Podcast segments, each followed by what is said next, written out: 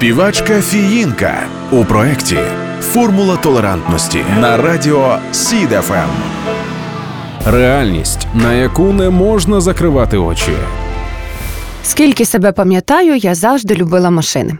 Люблю це відчуття свободи, коли я за кермом. Я знаю про машини практично все, але чомусь це завжди викликає іронічне здивування в чоловіків. Чому? Тому що я жінка. А це значить, що автоматично я не можу сама щось знати чи робити. Мене звати Леся. Свою першу машину я купила в 24, коли стала директором успішної компанії, яку заснувала. За кермом я уже 20 років. За ці роки не раз чула від чоловіків версії про те, як я заробила на машину. А ще кумедні з одного боку, але показово принизливі історії на СТО. Перевірте, будь ласка, ходову, бо проїхала по Європі 3000 кілометрів, кажу я майстру. Пан майстер каже: Круто! А хто був за кермом? У мене стукає права задня стійка. На що пан майстер відповідає: Точно? А може, ви щось поклали в багажник? Я доливала масло, продовжую я. Майстер здивована. Правда? А в яку гірку? І знаєте, що я зробила? Просто посміхнулась. Бо за кілька днів до цього показувала своєму знайомому, де в його автівці треба заливати масло і як перевіряти рівень.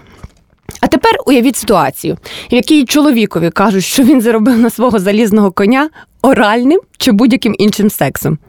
Уявили? Думаю, що як мінімум той, хто таке припустив, отримає кулаком в чоло.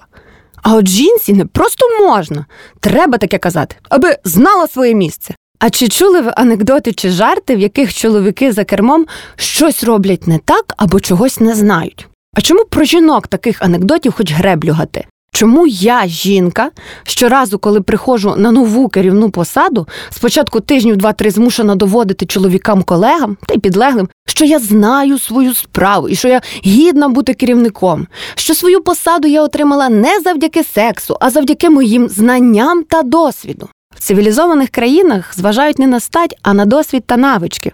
У нас ця крига теж трохи скресла, але все ще залишаються але. А жаль. Формула толерантності на радіо СІДФМ.